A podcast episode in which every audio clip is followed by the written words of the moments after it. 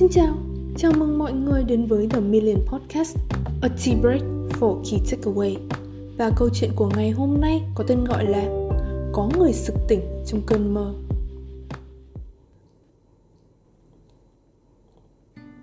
Có bao giờ bạn thắc mắc rằng thanh xuân của mình đáng giá bao nhiêu chưa? Nếu chưa từng thì ngay bây giờ hãy dành một chút thời gian để suy nghĩ về nó nhé. Liệu bạn sẽ trả bao nhiêu cho tuổi trẻ này? Trả bao nhiêu cho những đam mê nồng cháy, sáng rực cả một vùng trời, tựa như hàng loạt pháo hoa cùng nhau bừng sáng giữa trời đêm ba mươi? Trả bao nhiêu cho những kỷ niệm còn thoang thoảng mùi đất bốc lên của những cơn mưa đầu mùa bất chợt, mà ở đấy có những cô cậu học trò năm nào cùng nhau đợi chuyến tàu cuối cùng? Tôi luôn ám ảnh cái hình ảnh những đôi tay non nớt cố bấu víu vào bánh xe thời gian để níu giữ những khoảnh khắc tươi đẹp ấy. Cuộc đời như một chuyến tàu vậy, chẳng thể phanh lại, cũng chẳng thể quay đầu. Thế nên, đừng tưởng rằng chúng ta trẻ thì chúng ta có nhiều thời gian. Đừng cứ mãi chìm đắm vào giấc mộng, cứ say đi vì đời cho phép. Để rồi đến lúc chẳng còn nhiều chọn lựa thì đành chấp nhận chuyện say hơn. Nếu như phải so sánh thanh xuân với một loại đồ uống nào đấy thì uh, bạn biết không, tôi đang nghĩ đến một tách trà nóng. Khi nhấp một ngụm, luồng nước sóng sánh, ấm ấm len lỏi vào khoang miệng, làm tê dại đầu lưỡi bởi cái vị đắng chát vốn có của nó. Nhưng khi trải qua cảm giác ấy rồi, tất cả những gì bạn cảm nhận được sau đó chính là dư vị ngọt ngào khó tả. Nhưng trên thực tế, liệu có mấy ai có thể dũng cảm vượt qua cái vị đắng chát ấy để mà thưởng thức cái dư vị ngọt ngào này? Bạn có tìm thấy mình ở đấy không? Các bạn trẻ, các bạn có quyền nhiệt huyết, có quyền làm bất cứ điều gì mà bạn muốn. Thanh xuân là vậy, dám nghĩ, dám làm, dám ước mơ. Nhưng bạn ơi, cậy trẻ, dễ phá đi làm lại thì lại là chuyện khác. Ta còn trẻ, ta có quyền sai, nhưng nó không đồng nghĩa là trên bức tranh của cuộc đời bạn chỉ có một gam màu sai duy nhất. Ta dùng cái mãnh liệt, nhiệt huyết của thanh xuân để khẳng định bản thân mình, chứ chẳng phải ỷ lại vào năng lượng ấy để rồi tự cho phép mình sai, tự cho phép mình buông thả, lơ là.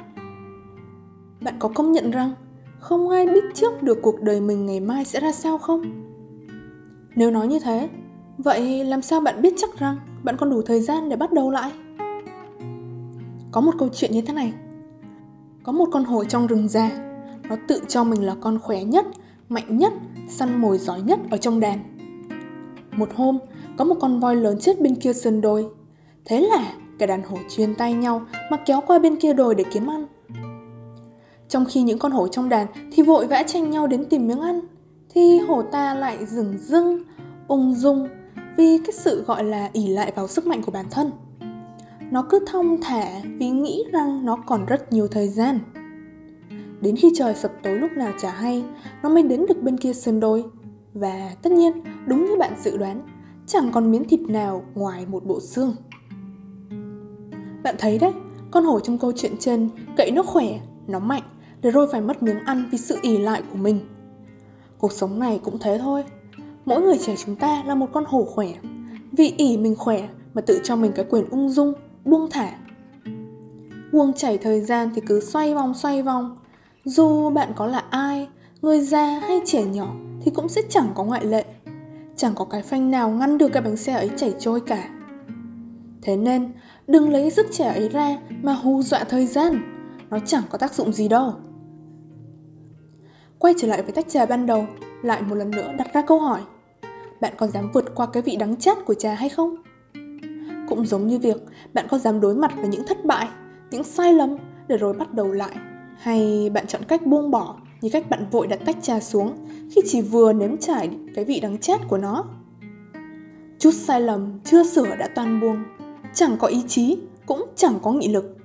Chỉ vừa nếm trải những đắng cay đầu tiên của cuộc đời mà đã vội từ bỏ, thì thử hỏi cả cuộc đời dài phía sau sẽ ra sao đây? Thành công là cả một quá trình, chứ chẳng phải ngày một, ngày hai mà đạt được. Đó là cả một quá trình nỗ lực, cố gắng, là cả một bàn chân rỉ máu chảy xước vì đi trên con đường đầy gai nhọn. Bạn cố gắng, chưa chắc đã thành công. Huống hồ là chưa làm, đã vội buông. Con người sẽ trở nên hoàn thiện hơn sau khi đã nếm trải khó khăn. Cũng giống như việc, thanh sắt sẽ trở nên cứng cáp sau khi được nung ở nhiệt độ cao và mài giũa. Cuộc sống này nó giống như một tiệm tạp hóa vậy đó. Vào ngày khuyến mãi, họ bày ra những sản phẩm đẹp mắt với giá vô cùng hời. Bạn đến sớm, bạn được chọn cho mình những món mà mình yêu thích. Và tất nhiên, nếu như bạn đến sau thì bạn chẳng còn nhiều chọn lựa. Ai thì cũng đã từng thất bại, ai thì cũng đã từng phạm sai lầm. Chúng ta hơn nhau ở chỗ ta đối mặt với nó ra sao. Như Bill Gates, ông đã từng phải trơ mắt đứng nhìn những nỗ lực, thành quả đầu tiên trong cuộc đời mình sụp đổ trước khi dựng nên một đế chế Microsoft hung mạnh như bây giờ. Hay như Walt Disney, năm hai mươi hai tuổi bị một tờ báo sa thải vì họ cho rằng ông thiếu óc tưởng tượng.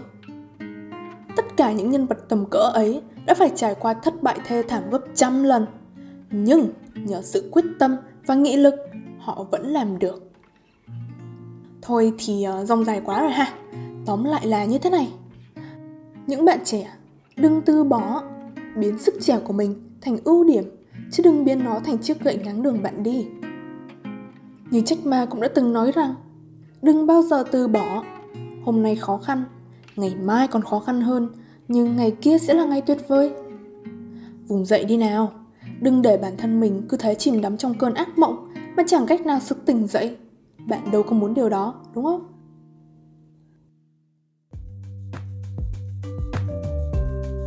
Mình mong là những điều trên sẽ giúp được bạn phần nào. Còn bây giờ thì tạm biệt. Chúc bạn một ngày tốt lành.